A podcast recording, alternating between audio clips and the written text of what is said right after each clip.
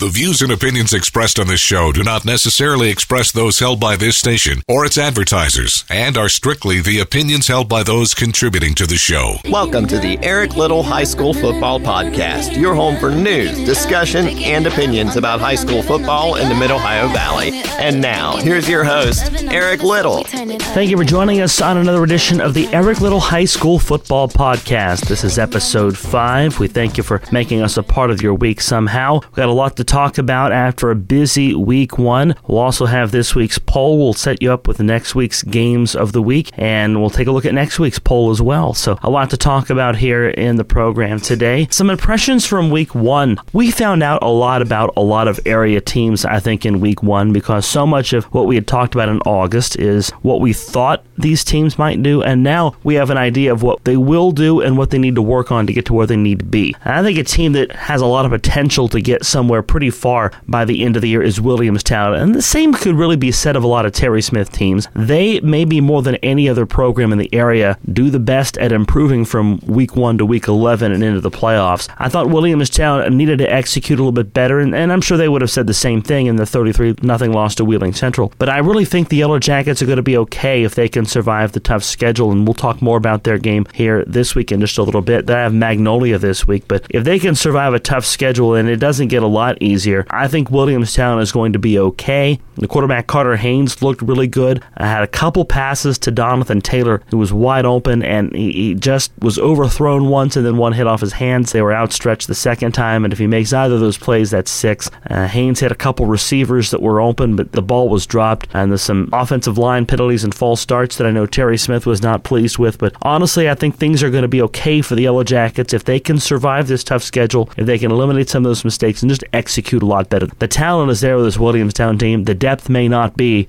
but again, if the Yellow Jackets can stay healthy and survive that schedule, they've got the pieces in place to be a special team this year. How many of you watched PHS on TV this week? I know I did. The Big Reds struggle with tackling, they struggle with stopping the run and with kick coverage, but they were right back in the game after being down 17 0 like Williamstown, because Williamstown was in their game with Wheeling Central down 14 0 and they look confident and poised. PHS looked confident and poised. They took advantage of Morgantown's mistakes, and that's something that Williamstown did not do when Wheeling Central made mistakes. But that game turned on a dime on that kickoff return for touchdown that Morgantown had late in the second quarter. Things got away from PHS really quickly. Uh, Morgantown owned the second half, and they went on to win uh, 45 uh, 35. And again, you have a PHS defense that allowed a lot of scoring. So we'll see if they can lock that down in week two, and it won't be easy as they'll have a pretty tough test. A team that I thought looked pretty good in week one. How about Parkersburg South? They looked really good, especially in the run game in their big win against Ripley 27 to 7. And you have to take notice of the efforts of Nick Yoho, the South senior, ran for 229 yards and three scores on just 20 carries in the contest. A great way to start his senior year. A great athlete, maybe someone who does not get the attention that he deserves when compared to athletes from around the state. Good young man,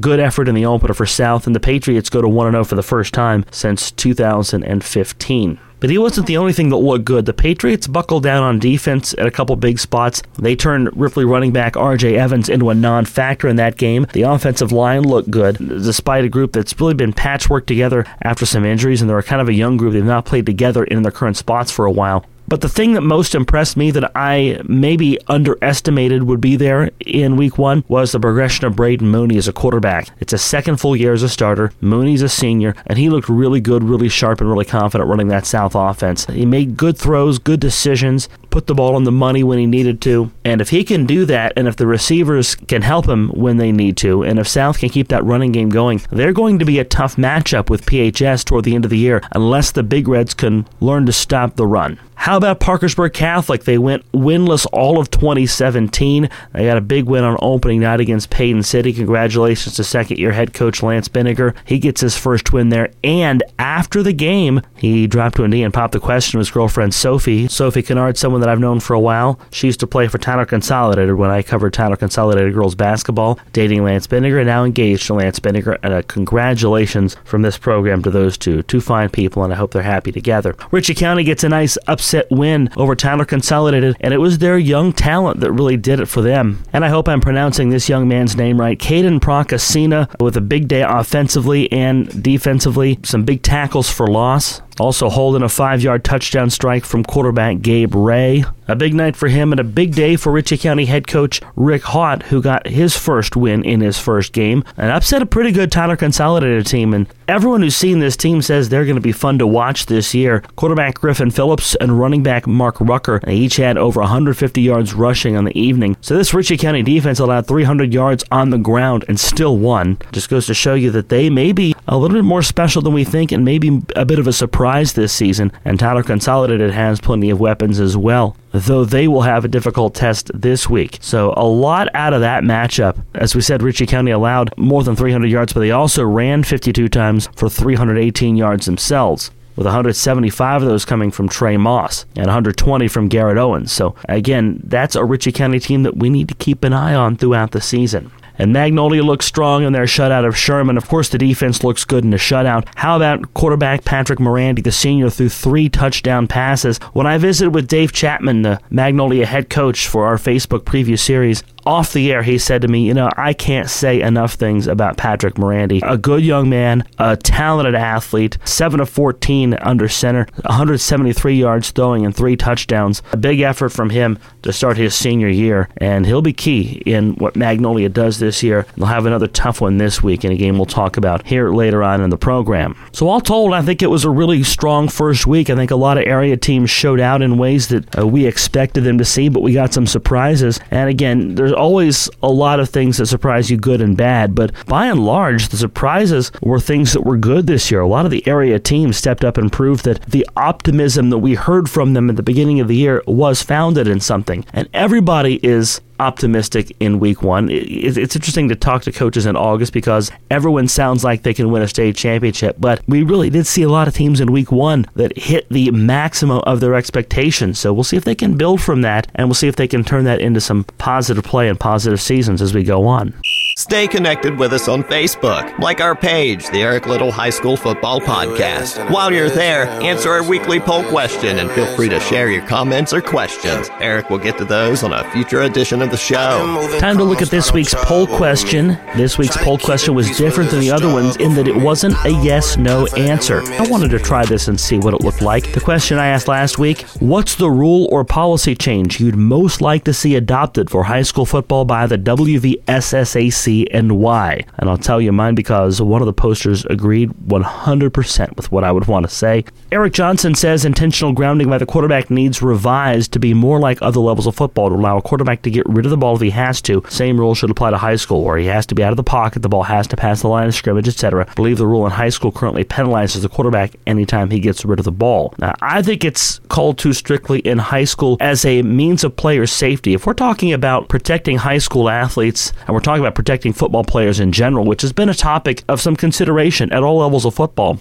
Why not make a mechanism where the quarterback can get rid of the football? We're starting to see more passing in West Virginia high school football than what we had seen maybe 20 years ago. So I think there need to be rules to better protect the passer. As I see it, this is one that does. It lets the quarterback get rid of the football on a play that's going nowhere so that person isn't drilled into the ground or hit hard. And if they are, then throw the flag, fine. But I think from a player's safety standpoint, uh, that's where you have the best chance of getting that done. And that's where you have the best chance of seeing that argument through. Craig Dutton again writes Clarify the transfer rule for all public and private schools to where student athletes sit out regardless of the situation for transferring, or every athlete can play regardless of the transfer situation. Too many fans, coaches, and athletes are getting caught up in the private and public issue if you mandate that every school must abide by a certain set of transfer rules, then I think the private and public situation will calm down. I think that's a major part of the private public issue. We're going to get to that in a second, but definitely the transfer rule needs clarified, and that's something that you almost want to say the NFHS ought to make because, you know, look at a place like this where you've got a river that separates two different states, and it's just as easy for kids to transfer from St. Mary's to Frontier as it is for kids to transfer from St. Mary's to Ritchie County or to Williamstown or Parkersburg or Tyler Consolidated. You got that river that's an arbitrary line, but sometimes the rules in West Virginia and the rules in Ohio are vastly different. So I feel like it's got to be either one thing or another thing at the national level. And if individual districts want to make their own policies, then that's fine. That's up to them. But I agree with Craig. That's something that has to be cleaned up. I'm going to dig a little bit for one here because when Craig shared this status, when Craig shared my post about the question, I saw a response that I didn't get anywhere else. My friend Michael Wolf, former high school baseball teammate, he responded with a private school reclassification as the thing that he would like to see or see done. I've looked at that a number of times and I get that private school public school issue. It rears its head in some sports. I don't think it's as big of a deal in football as it is in things like basketball or baseball or softball even. And again, because you look at a school like St. Mary's who played Wheeling Central, a Catholic school in the state championship game last year, I'm going to stop every argument with the fact St. Mary's still should have won that football game. There's no question about it. St. Mary's had every chance to win that football game on Wheeling Island last year, and they didn't do it. They did not play as well as they needed to play. They were terrible on third down. They weren't good in the red zone, and they turn the ball over too many times. I don't care who you're playing, you're not going to win. They just happen to be a Catholic school that they gave those opportunities to. So I think that's not a relevant argument for at least football in that regard, but still, I understand the point. There are things that Catholic schools do that not every public school legally does, and that's recruiting, that's bringing people in, and that's reaching out to kids in public schools in your area and offering them something better. I was talking about this on the sidelines to Gary Patrick last week when we were at the Williamstown Wheeling Central game. If you're Wheeling Central, there almost ought to be somebody on your staff that's sole job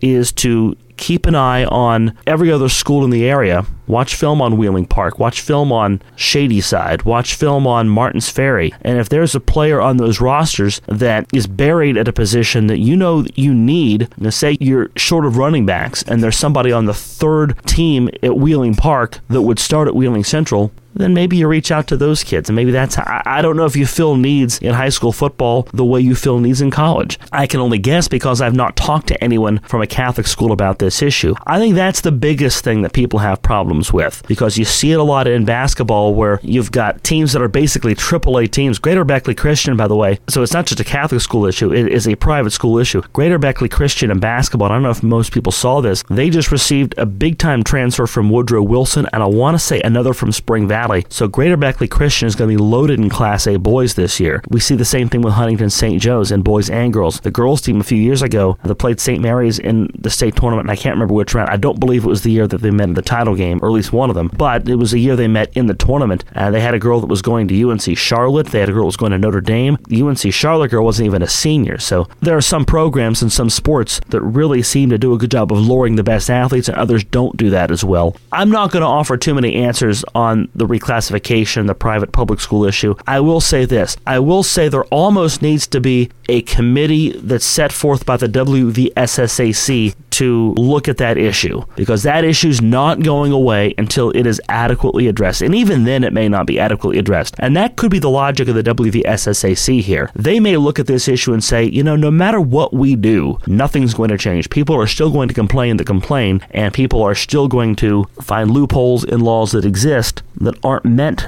to be taken advantage of, and those loopholes are going to be used to shift competitive balance. I know there's already a competitive balance committee or something like that, and they discuss rule changes over the summertime. But like I said, I feel like there almost needs to be a task force to take on this issue. How can we make this more fair for more of the small schools? Small school sports used to be about the Cinderella community that wins a state championship in something, and that really raises that community to a level of prestige that they would otherwise not have. It's a chance to give that community something really cool to cheer for. And by and large, we don't have that in as many sports as we should. I kind of tend to agree in a lot of ways, and I've come to this after a long time. I wasn't always here, but I came to it after a long time. I asked Fred Persinger one time about this when he came on a show of mine. You want to put this issue to bed? Beat these private schools. Find out a way to beat them. I'm not sure that the talent equality is going to be there in basketball like it is in football, but in football, we've already seen it proven that it can be done. St. Mary's, Williamstown, East Hardy, they've all put out great programs and programs that can be perennial contenders regardless of what Catholic schools do. Also doesn't hurt that Mike Young, Wheeling Central's head football coach, is probably one of the best coaches in any sport in this state. But I don't know. I feel like almost as a public relations issue, the SSAC needs to maybe make a task force to look at this issue specifically and then come out with a report, come out with some findings, and go from there.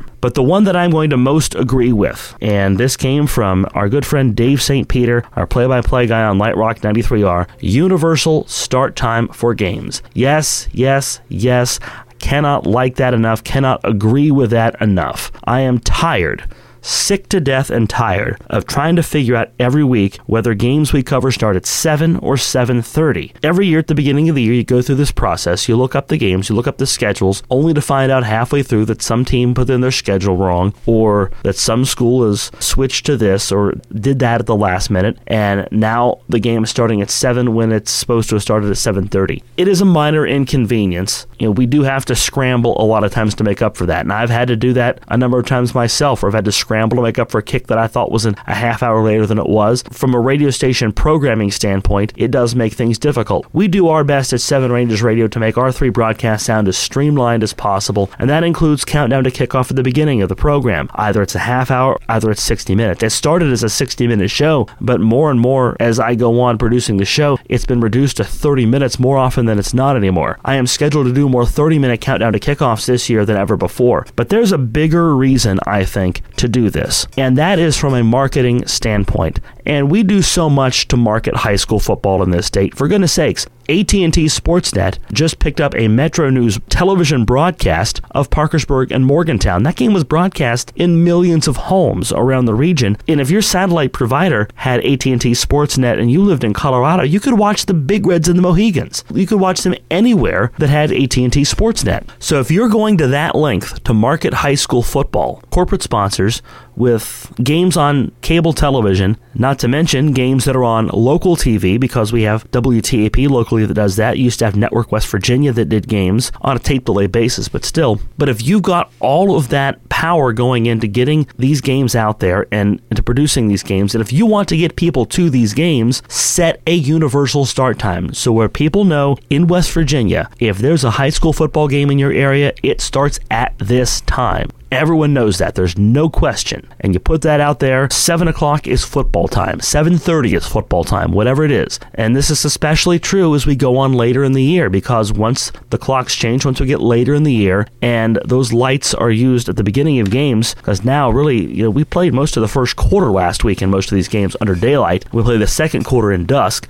there's going to be times where it'll be six o'clock and people will be driving around and the lights will be on already. There's no better marketing tool than that. It's like a bat signal into the sky. And if you're on the fence about going to a game and you see those lights on, like, all right, let's go to the game here. I'm not saying that's going to get everybody in, but it certainly can't hurt. And it certainly can't hurt if we all know without a question when these games start. So you market it better, you can draw a bigger crowd that way, and there is no ambiguity whatsoever on when these games happen to be played. I want to thank Dave St. Peter, want to thank Craig Dutton, want to thank Eric Johnson for responding to that question. I kind of like the poll idea, and of course, even in the poll idea, you can respond, I'll ask you to do that again this week. But again, standard kick times, my rule change. We'll have another poll for you this week to answer on our Facebook page. Like us on Facebook, the Eric Little High School Football Podcast, and vote in the polls. And if you add comments and feedback, I'll do my best to get your name on the podcast, and we'll talk about the issues that you have brought up. Of course, you can email now private message if you have questions and post on our statuses. And if you've got an issue worth talking about, we'll discuss it on the show. Some games of the week this week. You have to look at the defending Class A runners up, St. Mary's, as they open up against an unfamiliar foe, Class AA Scott. And we really don't know what to expect out of this game because St. Mary's is not the St. Mary's they've been. They do not have the firepower they've had. A new quarterback is Brennan Boron. He's a sophomore. Uh, he's not going to have the strong arm and the athleticism that Eric Eiler has, but as our analyst on 93R, John Mike Nichols, said last week on the Countdown to Kickoff program, he's smart, he's a quick learner. So you're going to have to bear with him for a little bit as he gets used to that offense. A lot of things that are unfamiliar, that being one of them, the, the fact we just don't know what kind of St. Mary's we're going to get, but it's a different opener. St. Mary's had a bye in week one. It's not an opener against Ritchie County, that's different. And it's an opener against the Scott Skyhawks, a Class AA team from the southern part of the state that people in this area just don't and have not identified with. We'll see how that goes as uh, St. Mary's opens against Class AA Scott. That one's a game of the week just because of the curiosity factor. How about Williamstown and Magnolia? That might be the best matchup because Williamstown had the pieces but not the execution against Wheeling Central. Magnolia looks sharp. Three touchdown passes from Patrick Morandi. They've got a tough schedule this year, as does Williamstown, and it doesn't really get a lot easier after this. Williamstown has Magnolia this week, then Marietta, Ravenswood, and Buffalo. Those are all road games. Williamstown's not home again until September 28th when they face St. Mary's. They do have four straight home games before going on the road to Doddridge County. That's a tough schedule because Doddridge County is getting some attention as being one of the better teams in the area. St. Mary's and Tyler consolidated in the middle of that schedule also, and Ravenswood got a win against Wahama in week one. So Williamstown's schedule is no walk in the park. They could be 0 4 by the time they get to Buffalo. It's not inconceivable that that happens for Williamstown this year. So this is a big one. They need to come out and at least put up a good effort and show some fans and show show their team that things are improving. Magnolia started with Sherman and they got a big shutout in week one. They have Williamstown at home this week. Then they go on the road to Shadyside, a perennial power in Ohio, and then they go across the river to face their rival, River. They have Frontier at home. They got Monroe Central, a team that's under some transition. They finish up with St. Mary's Tyler Consolidated and Wheeling Central to finish the season. The three games at home to finish the season. That's the good news. But again, St. Mary's is always tough, and the Blue Devils uh, will likely be on the fringe of making the playoffs this year if things go as we expect them to go. So the Blue Devils are going to be really motivated in that game. And the same with Tyler Consolidated. They likely uh, have their playoff hopes on the line, and then a bye week before the Wheeling Central game for Magnolia. So this is a very important one for both of those schools. PHS and Cabell Midland this week as well. PHS breaks in the new turf at Stadium Field off of a difficult loss last week. The Big Reds allowed a lot of rushing yards, and Cabell Midland has one of the best running backs in the state in Ivan Vaughn. Some of his numbers seven carries in the first half, 192 rushing yards, three touchdowns. He also had a 40 yard touchdown catch. But again, that's seven carries in the first half and 192 yards and three scores. That's Ivan Vaughn. Cabell Midland has no problem running the ball. PHS had some problems stopping the run last week. That's going to be an interesting matchup on Friday. Saturday is Parkersburg Catholic and Ritchie County, a pair of teams that we didn't quite expect to be 1 and 0 when they face each other. That game has been moved to Saturday night at Stadium Field. They were going to try to play at Don Drumm Stadium in Marietta, but that's been nixed. So they'll play at Stadium Field Saturday night. Rick Hahn in his first year as coach of Ritchie County. The newly engaged Lance Binniger in his second year with Parkersburg Catholic. That should be a fun matchup of a couple 1 0 teams, and we're going to learn more about what those teams do well. A lot of good skill players in this matchup, even if the depth isn't there. That should be an above average game if you want good small school football Saturday night stadium field.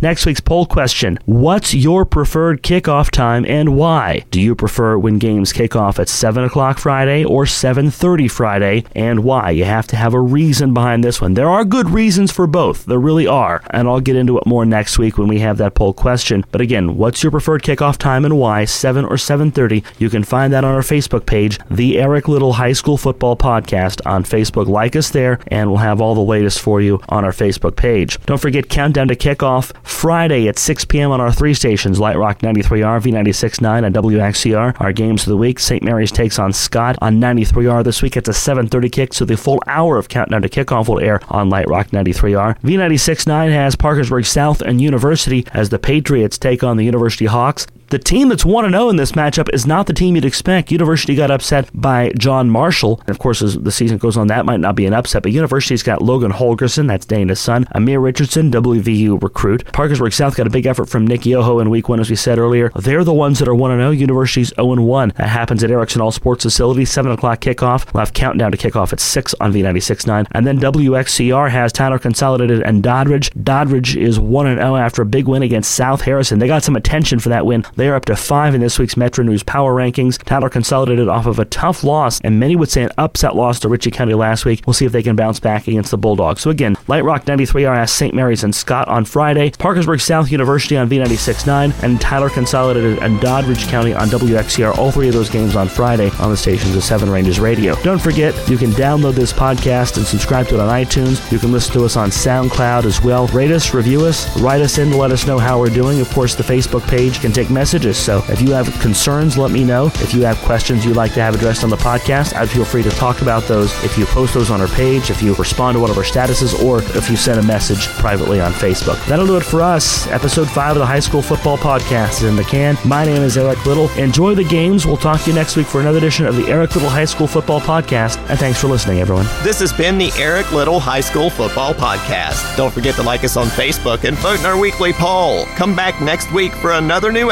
episode and thanks for listening. Give me.